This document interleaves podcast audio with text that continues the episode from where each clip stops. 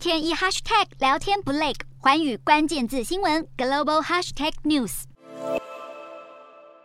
新冠疫情持续肆虐全球，导致各国病例激增。截至东京时间三十一日下午五点，日本全境的单日新增病例达到十七万六百九十例，光是东京都就新增了三万一千五百四十一例。这代表日本已经连续十二天单日新增确诊数高于前一周的同日。根据统计，日本最近一周以来，每十万人当中就有一千零九十五人染疫。东南亚疫情也没有任何减退的迹象。高龄九十四岁的菲律宾前总统罗穆斯在三十一日因感染新冠肺炎引发的病发发症病逝。罗姆斯曾在一九九二年到一九九八年之间担任菲律宾第十二任总统，在任期间带领菲律宾经济起飞。他与台湾之间的外交关系相当深厚，来访台湾多达十次，并与李登辉之后的每一任台湾总统都曾会过面。而在全球寻求与病毒共存之际，越来越多国家也进一步终止防疫禁令。法国国会在经过十多天的辩论后，终于在当地时间八月一日宣布解除实施两年半的工卫紧急状态。这代表政府不能再以疫情为由执行宵禁。封城或是疫苗通行证等措施，这是让法国民众回归日常生活的重要举措。另外，纽西兰也在八月一日全面开放已关闭两年多的边境，再度迎接来自世界各地的旅客。边境的开放对纽国政府来说至关重要，因为国际学生是纽西兰经济的重要贡献者，而允许他们入境将会为全体社会注入更多人才和劳动力。除此之外，纽西兰也将允许邮轮和外国休闲游艇停靠在国内的港口。